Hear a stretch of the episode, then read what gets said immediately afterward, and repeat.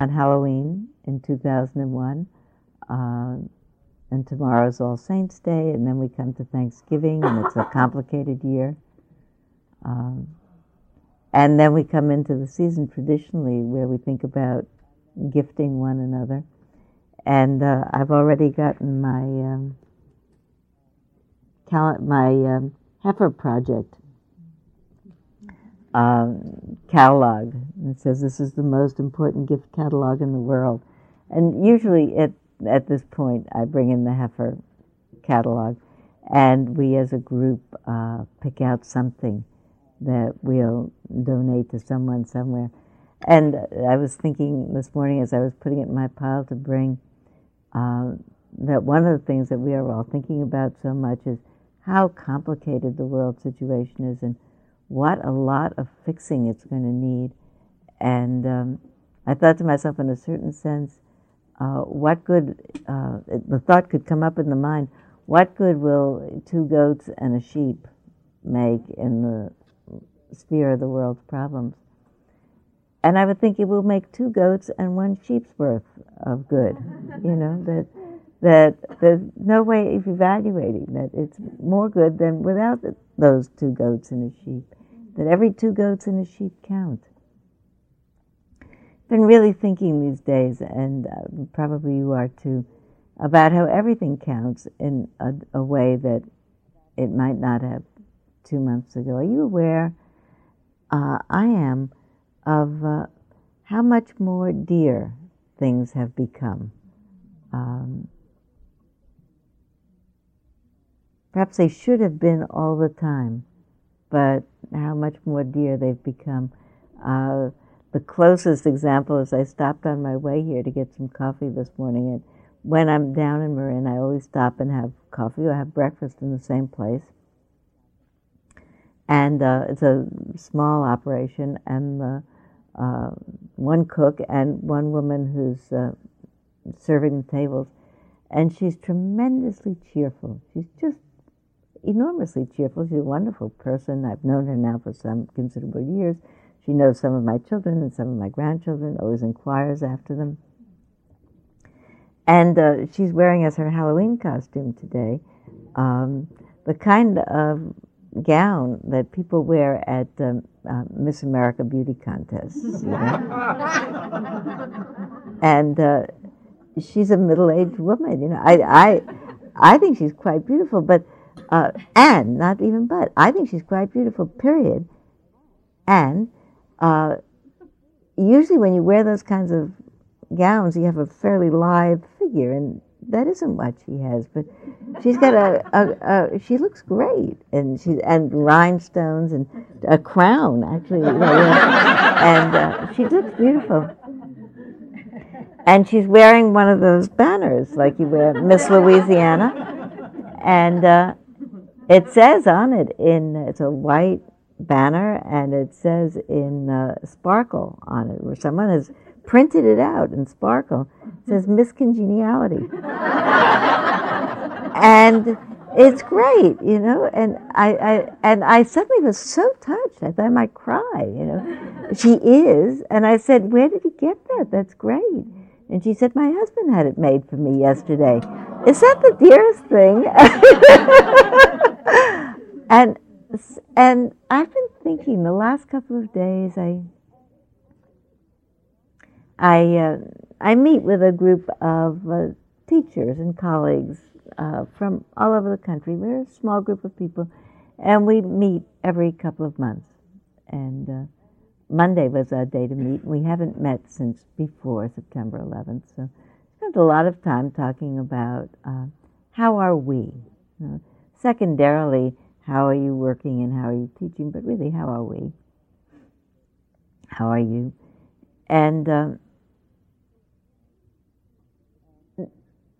the really what I want to say is at the end of the day, what I found myself saying is one of the curious things I discover is um, as the as I learn more and as I study more, I'm certainly reading as much as I can and studying as much as I can.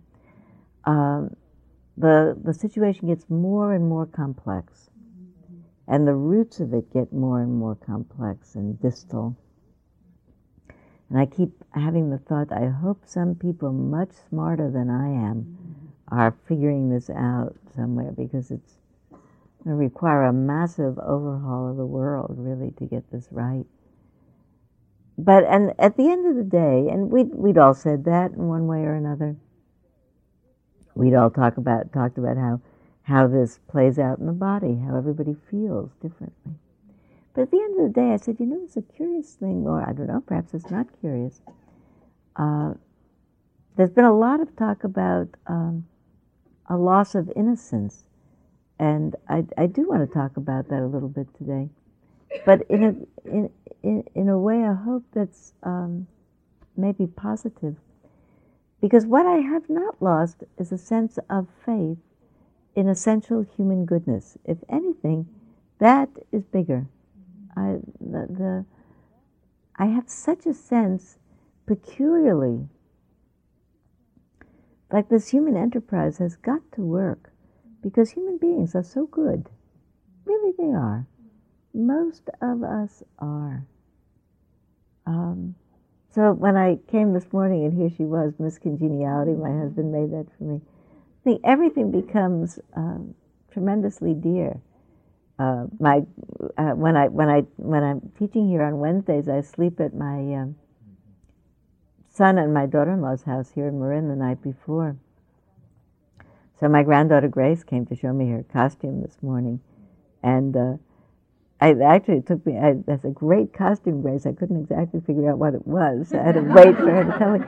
And of course, you know, I, it looked to me like a, a druid. It's a it kind of looked to me like a druid. It's a white gown with a uh, white uh, um, diaphanous sleeves and uh, just plain white gown, white diaphanous sleeves, and a huge wreath of uh, grape leaves um, twined together around her head. And I, I, I thought it was a druid. Uh, actually, she said it's Mother Nature. That's what I am. and, and did you know that? Could you tell that from the from the outfit? It's Mother Nature. But the the wreath was way too big. So, I mean, Sarah cut it down actually by the time she went to school. But but it was so dear looking, even too big. You know that that uh, the things of beauty that human beings do, or the the creativity of the human spirit, is a thing that I have not lost faith in. I had a conversation with Naomi Newman yesterday. So you probably know Naomi because she's very much part of Spirit Rock and uh, she's a principal person at the Traveling Jewish Theater in San Francisco and currently on the board of Spirit Rock. And we were talking about one thing or another, and she said, uh, How's your book going? Because she knows I've been working this year on writing a book. And I said, Well, I think it's fine. I said, But you know, uh, I, I, was thinking it was fine. I, I, do think it's fine. I said, But you know, everything uh, since September 11th, um, the kinds of things that we thought were important have become trivial. And she said, No, no, no, nothing. It's the opposite. Everything has become important. Nothing is trivial, least of all art or creativity in any way. Um, I was I was thinking about that. I got an email this morning, very early this morning, from, uh, and this is where I want to really start from because do you remember when we began to sit this morning? I said, um, I'll give you some instructions, and these are the classical instructions. I gave the classical instructions let your body be erect, really feel yourself in your body, let your attention rest in the coming and going of the breath because it's the most ubiquitous, omnipresent, everybody's doing it all the time thing that's going on. It's repetitive, it's plain, it's actually the sign that we're alive. If that were not there, we wouldn't be alive. So here it is, reaffirming moment to moment this existence. And it's plain, it's ordinary, so that it, in its repetitiveness, it has a kind of um, uh, focusing and calming uh, quality about it, quite like sitting at the seashore and having the waves come back and forth. Um, or knitting, there are certain kinds of activities that the uh, um, meditation um, researchers are doing now. Repetitive activities calm down your mind and they focus it. I listened the other day to one of those machines someone had that you can plug into your bedroom at, night, plug in and turn on if you have trouble sleeping. And the sounds that they make are heartbeats, da-dun, da-dun, da-dun, da-dun, uh, or um, seashore noises, the waves come and go, or rain noises where there's a kind of a steady beating. So, the, one of the things about being attentive to the breath is it has that calming and focusing um, effect on the mind. But it's so important to me to, especially these days, to be reminding myself and everybody else that this is not about calming down. It's fine to calm down. We certainly could all use calming down. World could use calming down. But really, the point of mindfulness is calling down in order that our natural wisdom will manifest, in order for us to see what's true, in order for us to see most profoundly that the sense of separate self that causes us to be greedy or causes us to fight with other people is really a specious entity. It's really not there. We go to church and we sing, it's all one and we are one, and all, every religious tradition either has it as we're all one or it's all zero, uh, depending on whether you're a Buddhist or a Christian or a Jew. But there's, in that typology, the one is the same as the zero. It just means there isn't any separateness. It's separateness and it's non separate, and there's nothing that you can grasp on. Or there's non separate, and it's all of a fabric. I actually think it's zero and one, like. Uh, something like, uh, isn't it computer language is all zero and one? I think it's all zero and one in the sense of, um, on the level of zero, it's just all arising and passing away. On the level of one, something is happening, but it's happening because of every other thing. There's nothing that isn't affected by or affecting everything else. I really think that's what we're meant to see. I uh, was thinking yesterday about faith because I came to me that I really wanted to talk about faith. And what do we have faith in? What do I have faith in? Uh, would it be fair to say I have faith in the fact that uh, uh, I do have fa- faith in the essential goodness of the human heart? That I have discovered. I haven't thought about it, it just came to me. Look how good people are. Been uh, a tremendous amount of talk about, uh, and uh, certainly without, without question, appropriate talk about the great gallantry of the uh, police and fire personnel around the whole incident of the tragedy in New York. But I read this morning somewhere that uh, there's a, been a long time since 1912 um, a firefighters memorial on the Upper West Side in Morningside Heights, uh, some sort of statue. Where is it? I'll read this to you. Um, 1912 inscription uh, on the memorial said, "Soldiers in a war that never ends." And uh, it said along the pediment, you know, along the stand of that statue, uh, my comrades in grief, the person who had written this article, people, uh, other people who had been there, my comrades in grief had left dolls of Bert and Ernie from Sesame Street, a hardcover copy of The Little Engine That Could. There was a sculpture of a clenched fist and a set of lyrics for America the Beautiful. Mostly, though, there were candles, yahrzeit candles, votive candles, candles of the Virgin of Guadalupe offering solace, and of the Archangel Michael, sword held high. Someone wise had thought to leave a box of matches should any of the flames expire. Isn't beautiful? So yesterday I looked up faith in uh, the liberation teachings of the Buddha by uh, the teachings of U Pandita Sayadaw.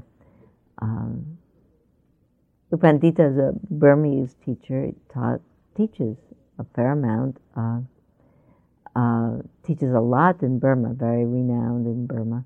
Taught in this country. He was one of my teachers for a while and one of my teacher's teachers. Um, I learned some very good things from him. And I uh, looked up faith yesterday to remind myself about what would U Pandita have said about faith.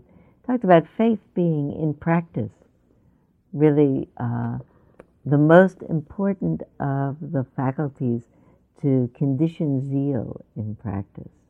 That, uh, that we sit and or we stand or we work or we live uh, paying attention in order to wake up in order to wake up in our whole of our lives not just when we are suddenly feeling ourselves imperiled but really all the time what will make that kind of zeal to pay attention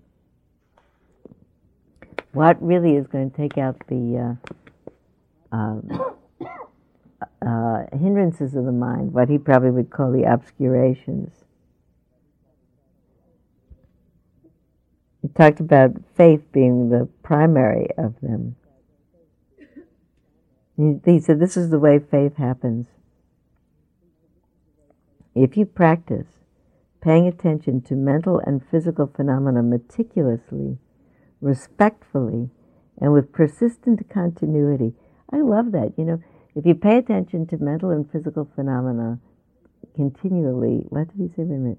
Meticulously. So that's what we're carefully doing. We're paying attention.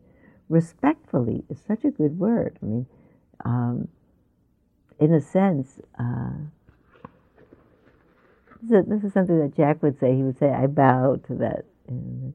But really, when we say I'm bowing to that phenomenon, I'm bowing to that feeling, I'm respecting what's coming up in me.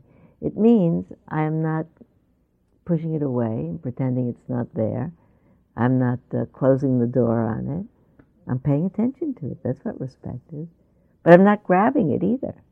I'm not doing anything to it. I'm respectfully paying attention. Do it meticulously, uh, respectfully, and with persistent continuity. That means all the time. Under these conditions, the inner hindrances to meditation will soon be removed. The inner hindrances are the, the, the tensions of greed and aversion and uh, sleepiness and torpor and restlessness of mind and wobbly mind, which is doubt.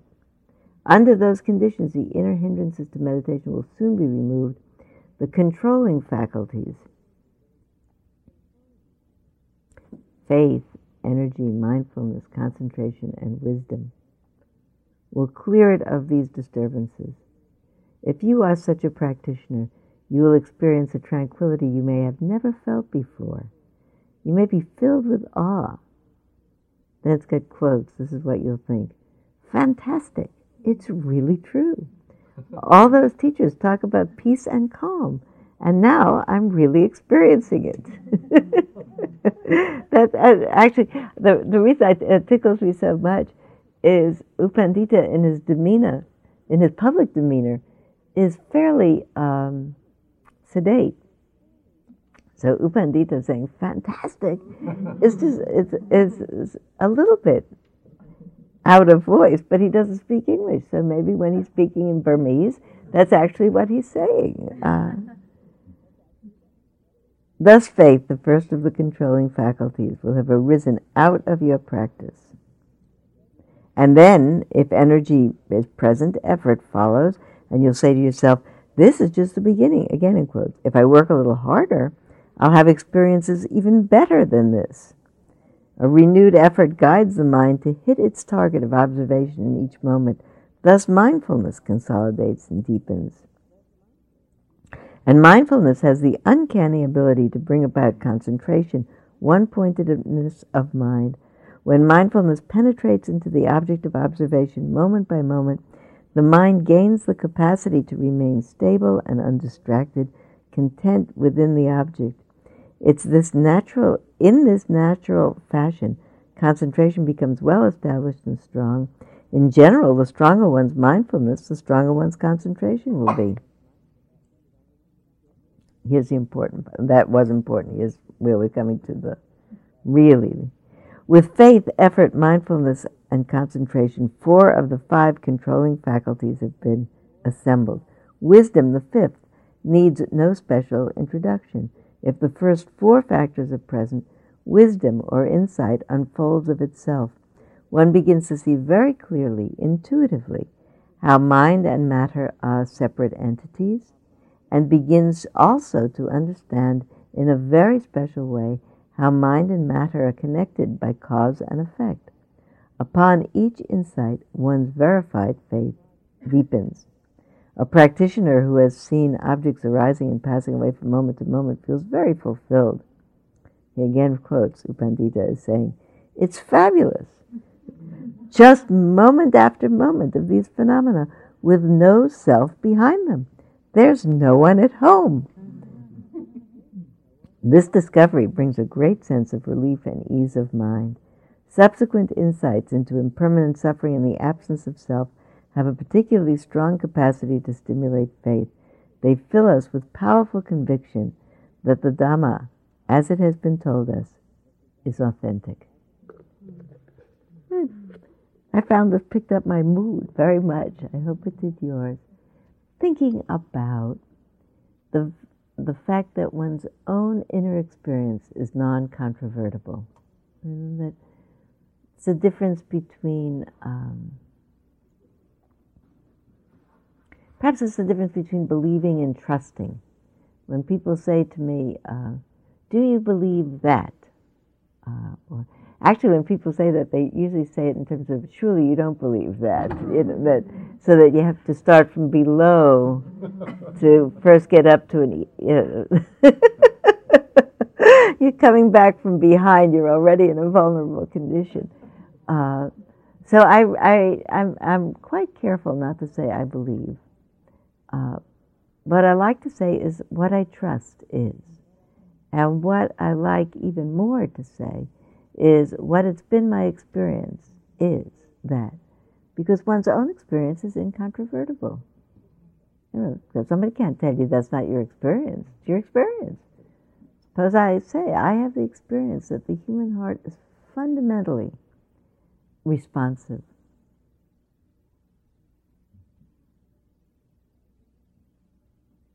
And kindly. I believe that. I believe it especially. Uh, I've been reading a lot, and you probably have a lot too,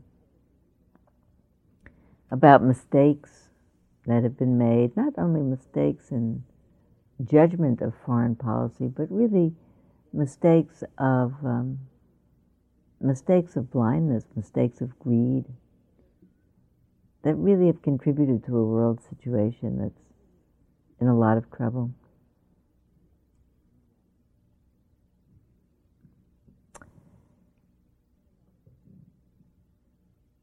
A lot of, how do I want to say this? One of the things that I think about, the more I read and the more I educate myself about that, Somebody said to me the other day, I'm embarrassed to be an American. Having read a, a, a, a quite stunning article in, uh, in The Guardian, you might want to look it up. Uh, the uh, I got I I I found it in the uh, internet. The person who wrote it is a current Indian novelist. Her name is Arundhati Roy, uh, she's the author of The God of Small Things, which is currently top of the London bestseller list. It's on the New York Times bestseller list. It's an amazing 40 year old writer, Indian woman, who's also an amazing visionary, amazing commentator on the world scene. She wrote two very stunning articles in The Guardian and you can find them on the internet. Uh, and somebody said to me after reading them, uh, I'm embarrassed to be an American. And uh, I'm very, I was very stunned and not surprised, but stunned. And um, really moved enormously by the strength of her presentation. I think there have been some very tremendous mistakes made in the way the world has been evolving. But I think people are generally good. I think everybody didn't make those mistakes. Have such a sense that if everyone was suddenly to become educated, everybody suddenly learned, everybody in the world, if everybody that I met, if everybody in America, if everybody in the Western world and in the Eastern world uh, suddenly got informed about what's really happening, I think people are good. I think people would share. Was reading this morning, very early, an article about Confucius. Didn't know a lot about Confucius. Do you know a lot about Confucius? There's a, a resurgence of interest in Confucius in uh, in China. Uh, I think we, as a child, we only we uh, we thought I, I, I must have learned about Confucius in school something, but that he gave rules for how you should behave yourself. We thought about Confucius as the ultimate school teacher. I think in a way he was the ultimate school teacher, but I think he what he was teaching was um, carefulness in paying attention so that the essential goodness of people could come through. Let me read you just one little paragraph from um, Confucius lived in an age of disorder when tiny dukedoms were di- divided into armed camps, often at war with each other and among themselves. Most people lived in want and were oppressed by bad government. In this forlorn climate, Confucius espoused the revolutionary idea that the purpose of government was to make people happy, and that leaders should rule by moral example rather than by force. That sounds very good, doesn't it? he believed they could only do that when the government was administered by the best educated people in the country. To that end, he accepted students from every social stratum, declaring, I have never refused to teach anyone, even though he came to me on foot with nothing more to offer as tuition than a package of dried meat. In an era of ruthless despotism, he ur- urged men to think for themselves. And the the author of this article has put in parentheses here: women apparently never came into his thinking at all.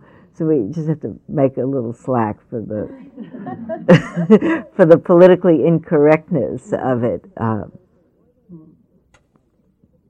more than anything, he emphasized that every man had a duty to stand up for what he knew was right, no matter the consequences. And this is Confucius quote: "If I feel in my heart that I am wrong."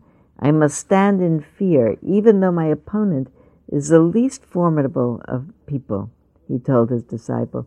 But if my own heart tells me that I am right, I shall go forward even against thousands and tens of thousands. In a famous encounter when a corrupt local lord asked Confucius how to deal with widespread thievery, the sage replied, If only you were not avaricious yourself, they would not steal even if you paid them to do it. Mm-hmm. Although, uh, although Confucius placed a heavy emphasis on devotion to parents and by extension to one's social superiors, his democratic leanings ultimately gave authorities cause for alarm. They really they did. They began to burn his teachings or tried to, and some of them survived because they were hidden. Eventually, of course, of course, China's rulers perceived the benefits of attracting loyal and competent administrators trained according to Confucian principles, and in time, the system produced the fir- world's first professional civil service. It also became a government lavishly praised, if idealized, by Enlightenment thinkers, including Voltaire. The 18th century German mathematician and Confucian scholar Gottfried Fried Leibniz even argued that, quote, China, China ought to send missionaries to us to teach us the purpose and use of natural theology in the same way we send missionaries to instruct them in revealed theology. This is an interesting point now. In the Analects, which is what people normally read of Confucius, he sometimes sounds insufferably fussy. That's what this uh, author said. And she's quoting Confucius, um, saying about a, a wise person does not sit until his mat is straight. So that sounds a little fussy. Usually, however, he comes across more warmly. But you know, I, I read that and I thought to myself, he does not sit until his mat is straight. It's okay. You know, I take it as a, um, uh, not as a compulsivity, but as a, um, what do you call it? A metaphor. You know, so to straighten my mind. Um, trying to think who it was who said, was it Thoreau? Somebody said, um, first thing I do in the morning when I get up is make up my bed. Next thing I do is I make up my mind. and it's, um, it's and I, I, I've thought about it a lot, in fact, because I think that there's a way in which uh, you can sleep in a bed, it gets rumpled. You know, it doesn't look the same when you get out of it in the morning as when you got in it the night before. So you have to straighten it out a little bit. I thought about the mind also gets rumpled. You know, it gets besieged and beleaguered and tired. And it's got too much input, and it gets rumpled. And uh, I, I, I, like actually the idea of straightening out my mind. I might change it as my metaphor. I, I've been talking about morning practice in terms of have to get up in the morning and make sure that my head is screwed on right. But that's a little violent. it's not as nice as straighten up my mind. It's nicer than screw my head on straight. Um, but uh, it's a, really, people ask, for instance, why would you want to sit in the morning? You've just rested. And it's not actually to rest. That's the point. Maybe it's the particularly best time to sit because I am rested. I don't have to deal with sleepiness or tiredness. If I'm going to get a head start on paying attention all day long, that would be the time to do it. I've been very impressed for a long time with the fact that my gym um, up in Sonoma County opens at 6.30, 5.30 in the morning. And I often have reasons to be at the gym at 5.30. I have to be someplace else at 7. So if I'm there at 5.30, I can be out at 6.30 and be where I'm going to be at 7. So I might arrive before 5.30, 5.20, and in the winter it's dark. And there are people there in the dark, and, waiting right outside the door. So when the door opens, they can charge in and get on the right machines. And, uh, and they just did it yesterday, and it's the same machine. Um, or in the winter, they don't stand at the door. They wait in their cars because it might be pouring. But then the minute the light goes on in the gym, boom, they're all out of the car and into the gym every day over and over again. It's the same straighten up the body. And unless they're, you know, getting themselves fit for some exhibition or for some contest, working out for a marathon, most of us are not working out for a marathon. We're working out to be in the same place that we were more or less yesterday, or not much worse. You know, that uh, it's keeping it together. So that is, it, but everybody's there because they have a, it's uh, what um, what in mindfulness is called clear comprehension of purpose. It goes along with uh, the teachings of mindfulness in the Mindfulness Sutta, actually. The Mindfulness Sutta does not mention clear comprehension of purpose, but there's a lovely book. Um, I don't know if the right word is lovely. The, there's a wonderful book called uh, The Heart of Buddhist Meditation. It's uh, Nyanaponika Thera, recent, in the last decade died very old in uh, Sri Lanka. Nyanaponika was German by birth, became uh, went to Sri Lanka as a young man, and uh, became a monk. Became a Mahathera, which means a, a very very long term exalted monk, and was eventually head of the um, Buddhist Publication Society in uh, Sri Lanka. And uh, it's a wonderful book. And the first chapter is a very long discussion of the Mindfulness Sutta. And about the instructions of have your body erect, pay attention, how to do it, and why. And then the second chapter is called Clear Comprehension of Purpose. And it's so, um, it, it makes it so clear that those are connected.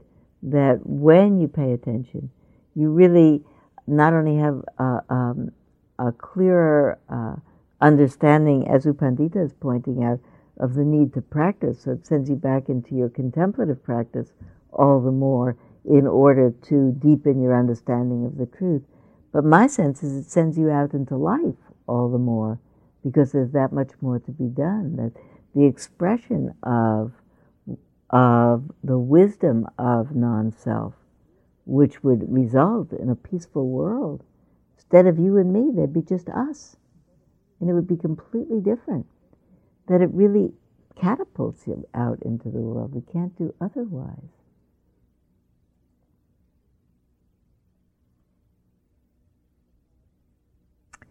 So what I guess I was saying about the gym, I I'm trying to go back to where I got off on that tangent, is that the people in the gym are there with zeal every day because they have a clear comprehension of purpose.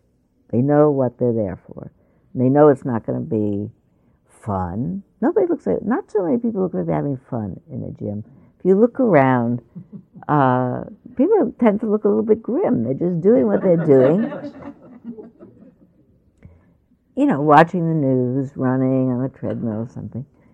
Uh, it doesn't look like that fun. I mean, the, the, the people who are playing basketball in that part of the gym, they look like they're having fun. But the people who are all by themselves, they don't look like they're having fun. But they're doing it because they know it's good for them. They don't have to think every day, is this good for me? Should I go to the gym? It's just one of the things they do. They get up and go to the gym. And when I think about the need to get up in the morning, and whatever metaphor you want, screw the head on straight or uh, straighten the rumpled mind, something needs to get done in the morning so that we make the judgments all through the day in a way that really expresses what I think the natural inclination of our heart is. So, this is where I wanted to go back to one phrase that I heard myself say in the instructions this morning. After I had given you the instructions for technically how to sit, and how to and what to pay attention to, pay attention to the breath in and out.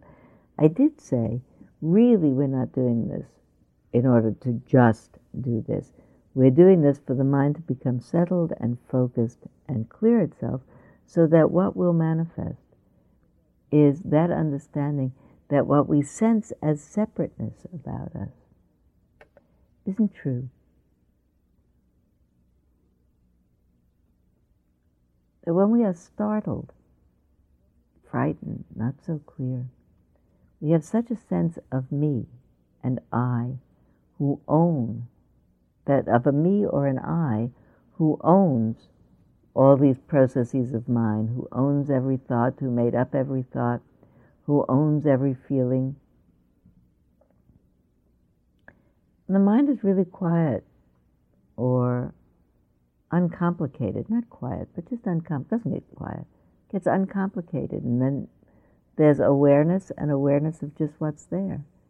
All there is is the awareness of what's there and what's arising and what's passing away, what's arising and what's passing away. It becomes very clear that everything is arising and passing away, not belonging to anyone. Nobody owns it. That the mind is not doesn't end in the head well, this is my brain, but really the mind. It's interesting, you know, when you write for, uh, uh, and an editor looks at your book or your manuscript and you use a word like the mind, uh, be a notation in the margin that says, whose mind? so you have to figure out, I have to figure out ways to talk about mind that aren't weird so that somebody reading it doesn't sound like I don't have a sense of personhood or that, that people don't have a sense of their mind. But um, I'm very much a sense of mind as the faculty of consciousness, operative, that puts together all these events, coming and going, and weaves out of it um, a sense that there's someone really there. It's, it's kind of like watching a movie and believing that it's real. That those folks who are really celluloid dots, or whatever it is now, digitalized dots. I'm sure it hasn't been celluloid for a long time, but digitalized dots. Uh, that those folks really aren't there. Just digitalized dots that are there, but while it's there. It's awfully real. We have very much the sense, uh, I certainly do, um, when uh, experiences are happening, especially if they're strong valence experiences, certainly feel the sense that I own them, that they're mine. We talk that way. I feel angry. I feel this. I am that. Um, and we construct an I who is that any of those things. If we t- if we spoke, uh, if our syntax or uh, if our way we put together our language were different, we'd probably say anger is present. Mm-hmm. You know, I know very little Japanese. I learned enough Japanese about 20 years ago to travel in Japan, and I, I could travel. And anybody here is Japanese? No, speaks Japanese? No. Me also. huh? That's it. Um, but but what I do remember is that unless you have to make a point about who is doing an action, the structure of a sentence is uh, eating is happening, mm-hmm.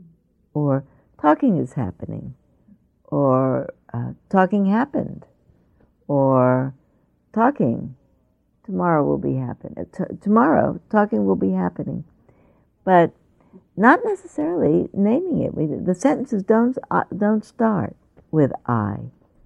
I might say eating is happening, talking is happening, except if someone said who ate, then th- th- I mean there is a word for I. You could say I ate, but the structure of the language is a little different. But I don't know that I, you know, I used to think maybe the structure of the language really suggested some insight into the nature of consciousness. I'm not sure. But we have such a closely strung together uh, a, a barrage of events that they construct a single person thread of consciousness. We don't feel like one moment separate from the next, one mind moment arising separate from the next. But I, I, I, was thinking about it particularly because people often, it's a reasonable question to ask, well, what would the, so what? Suppose I even had that experience of the non presence, the non existence of a separate self. How would that help me out? Uh, because the truth is, you have it, you don't have it. If something uh, startles or frightens, the mind closes down. It becomes very egocentric. Never mind, I am one with all that is, which is maybe the profound truth of the universe. If I or someone I care about are, am jeopardized, all of a sudden there's very much a sense of me and mine and who I need to take care of. I think that's built into the DNA. I don't think there's another way to do that. Uh, I think it's a very wonderful thing that it's built into the DNA. That's why species have continued. They take care of each other as they're born. People take care of their young. Animals take care of their young. There's very much an instinct towards care of one's own and preservation of one's own. But I've been thinking very much about the part of not me or not separate I that has to do with a sense of spacious mind. The reason I was thinking about it, I'll tell you two stories. Um, one of them was an email I had this morning uh, from a friend of mine who now uh, lives uh, on the East Coast outside of New York City. And um, since he's a rabbi, he's uh, is deputized as a chaplain to go down to the site of the uh, not the World Trade Center, actually. Uh, now there's an enormous building uh, set up, I think, on Pier 38. He told me where it was, sometime, somewhere in lower Manhattan. He said it's the uh, aid station for everyone who needs aid in New York. And uh, having to do with that event. And he said, you go there, you have a day of training of, uh, you know, essentially telling people what are the parameters of what you can do and not do as a chaplain. That was interesting. He said, you arrive, and he said, the place looks like an airplane hangar. It's enormous. And it's full of little cubicles for people to meet with people to work on whatever particular problem that person has brought. And he said, you can come there with any kind of a thing that you need to do with somebody else, having to do with that event. So you can come if you're a person directly bereaved in some way. Somebody you know died. You can come if you want to talk about that. You can come if you don't know how to file a death certificate. You can come if you don't know how to make out Social Security claims. You can come if you had a um, a luncheonette business a block and a half from the World Trade Center, and you currently have had to close because there's no one to eat lunch there. You can come if uh, you your apartment two blocks away um, still smells acrid and you can't go home at night, or your asthma is now acting up because of the smell in the air. You come for any reason. And they have different personnel skilled in any of those things. Help you fill out forms, Social Security, death certificate. And uh, the, the role of the chaplains, my friend told me, is uh, they have a special uh, green and white striped vest so that you can figure out who's a chaplain. And the role of the chaplains, as you walk around, he said, and you look at people as they go by, and you look to see a certain look of a person that might mean that they need something and that they want to talk about something. And then you find out whatever it is that that person might need, and you try to do it with them. And they might need a Social Security clerk, and they might need a uh, some kind of an insurance form, or they might need unemployment insurance advice, or they might need to talk to you about how they can't sleep at night, or they might uh, tell you they have tell you about who was missing in their family. And you do whatever you can do with that person. You bring them to the right person or you sit with them. My friend told me it was, I thought this was so interesting. I thought it was fine. He said part of their instructions in chaplaincy, uh, and everybody who's getting deputized as a chaplain, as a minister of some kind, is that you cannot pray with anybody. You can't offer to pray with anybody. You're deputized by the Red Cross, which is a national organization. So you can't legally offer to pray with anybody. But if somebody says, Will you say a prayer for me or with me? then you can. It's just, I actually like that very much. I think in the, in the middle of this whole thing, we're saying this is the way a democracy works. And these are the ways we, we, we continue to keep freedom of religion in our country. We keep it free.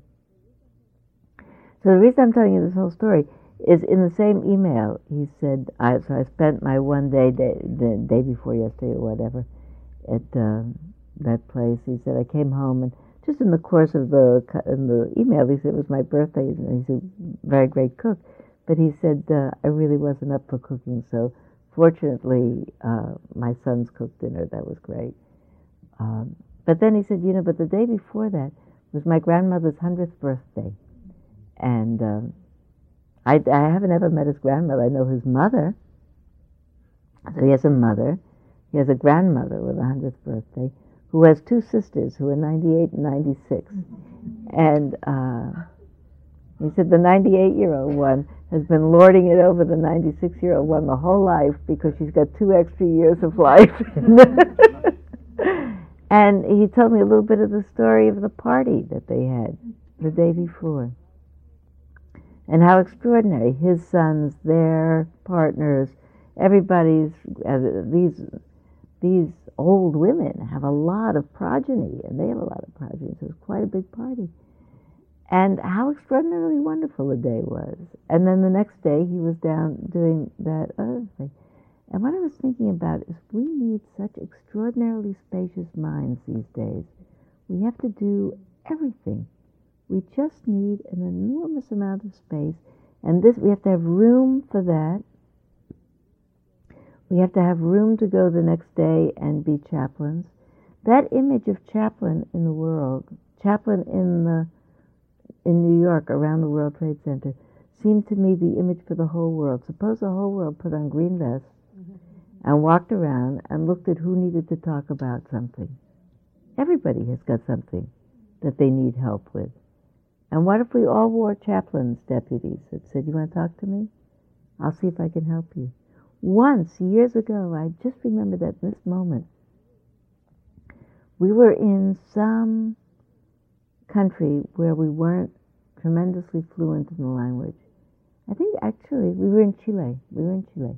So I speak enough Spanish, but uh, not enough to have transacted this, to have discussed with the person in this pharmacy where we were that the batteries that they were selling us for my husband's hearing aids were, were not going to work. They weren't the right batteries. There was something off about them. It was a very special kind of hearing aids.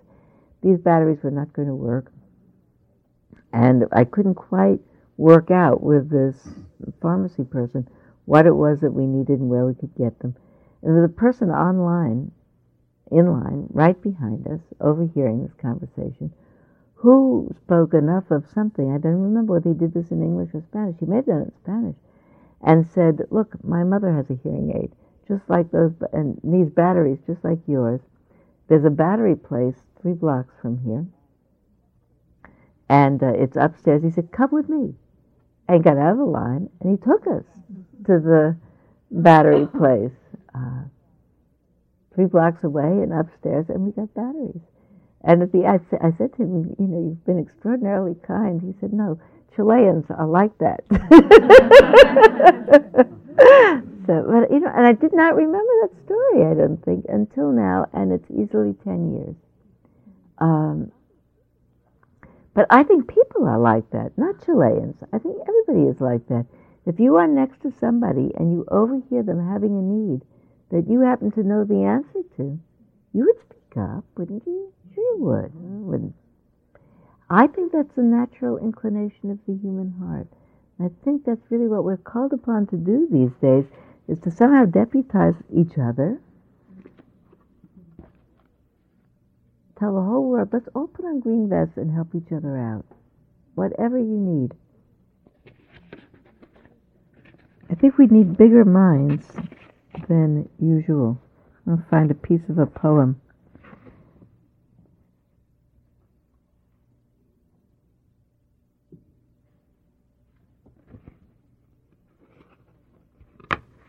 When I talked to Naomi yesterday, and um, Naomi Newman, she said, really what's important is uh, uh, is to be able to create something new, to see that this is what the, the human enterprise is about. We can think past pain and make something uh, new and creative and beautiful and exalted and uplifting. We can play the cello at a funeral. There's, there's a way in which uh, being able to play a cello at a funeral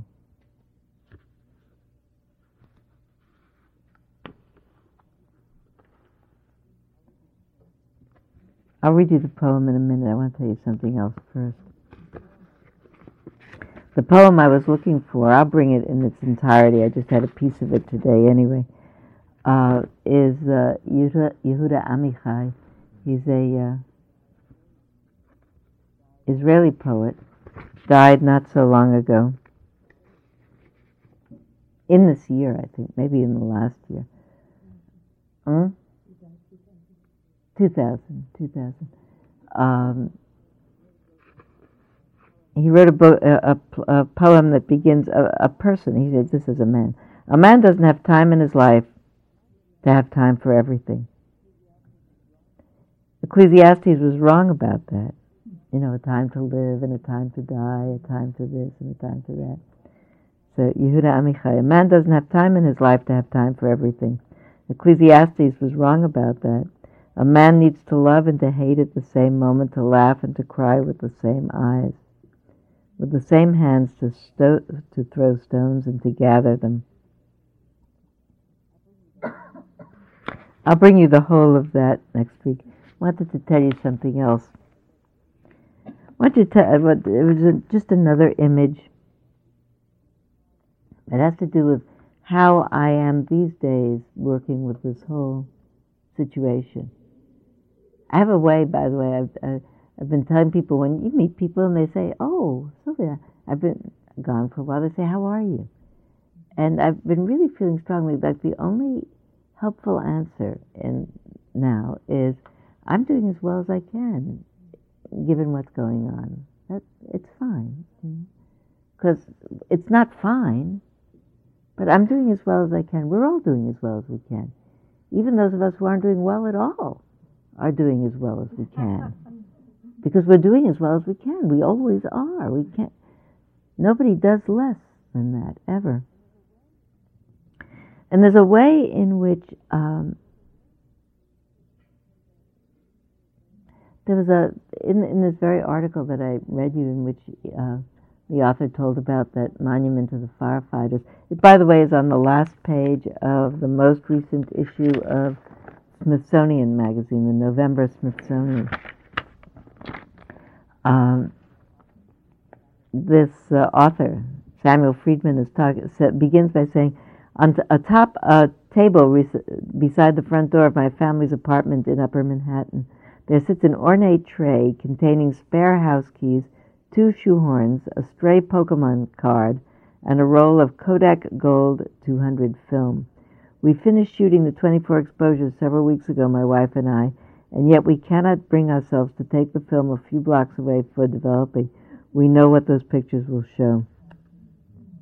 And he talks about it being uh, the Labor Day weekend and uh, taking their two sons on a cruise around Manhattan Island just before they went back to school and taking a roll of film of pictures of them with the towers in the background.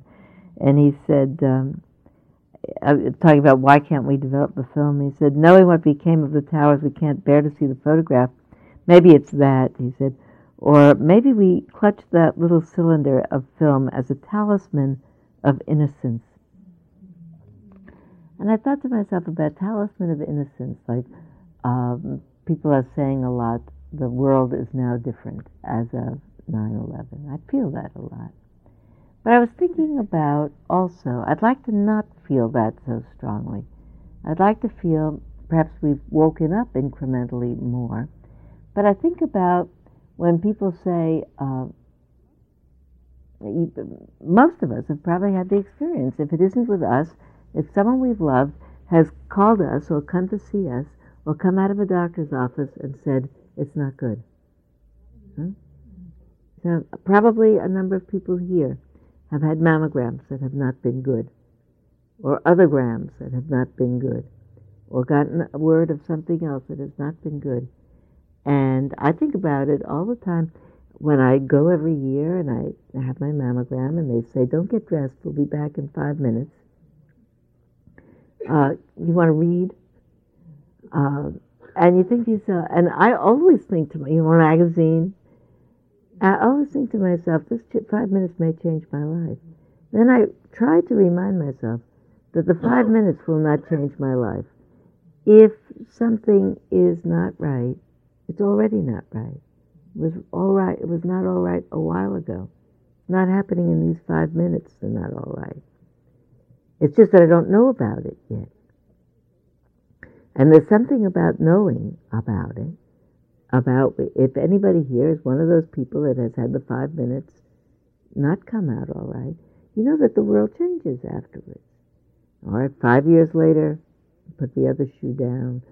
Ten years later, you can relax a little more. But there's a level of vigilance in the mind and a level of preciousness about the life that is different after you develop the film. Whether it's the Kodak Gold with the pictures of the towers you develop the mammogram. After it becomes clear in the mind, that's actually the film that needs to be developed, that it's all very precarious. Go out in the morning, there's no guarantee that everyone that we care about is going to come home all right that night with or without tumors here or anyplace else. And that after the event, that wow, before that I had no idea how tenuous life is. And when it becomes clear, it's just as tenuous today. It's really just as tenuous today as it was three months ago. It's not any less safe. I mean, we now know particular ways in which it might not be safe, but it was the same less safe three months ago. Now we know. And what, how can we live in the way that best expresses the fact that we know? I think, in a sense, it, it seems so clear to me that the only response is uh, I go back, you know, go back to the same metaphor, is put on the green vest and look around and say, what do you need? How can I help you? What can I do for you? Can I hold your hand a little while? Do you like to say a prayer together? Do you need me to help you fill out your Social Security? What do you need? What can I do for you? The very short time the thing about the time is we don't know how much time we have, but it's probably short.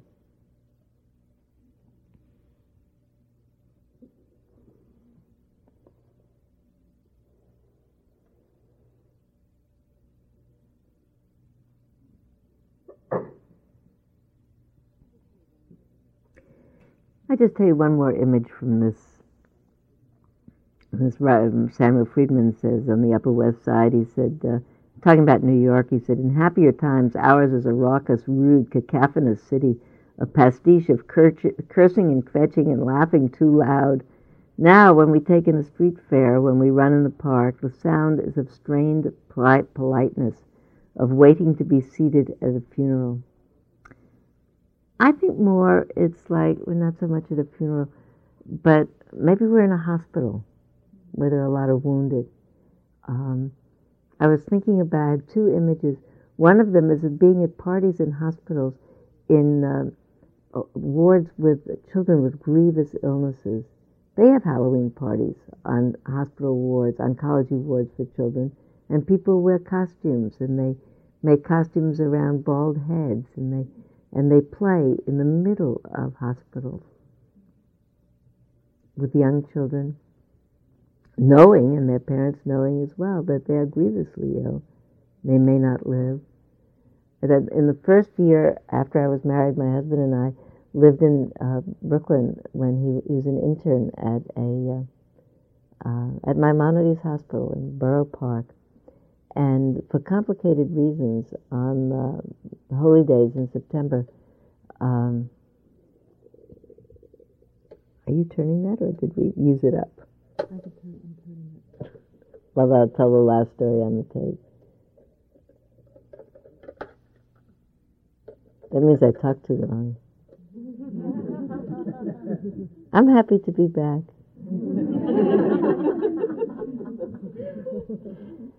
my husband was an intern at Maimonides Hospital, and for reasons too complicated and long to go into, um, we were not part of a congregation in the community, although the community was full of congregations. Um, and we went to religious services at Maimonides Hospital, where he was part of the medical staff. And um, we were very young, and uh, the people at the services were, for the most part, very old and sick. They were in the hospital, too sick to go home. And particularly around uh, the Holy Day prayers, that reflect on the passage of time and um,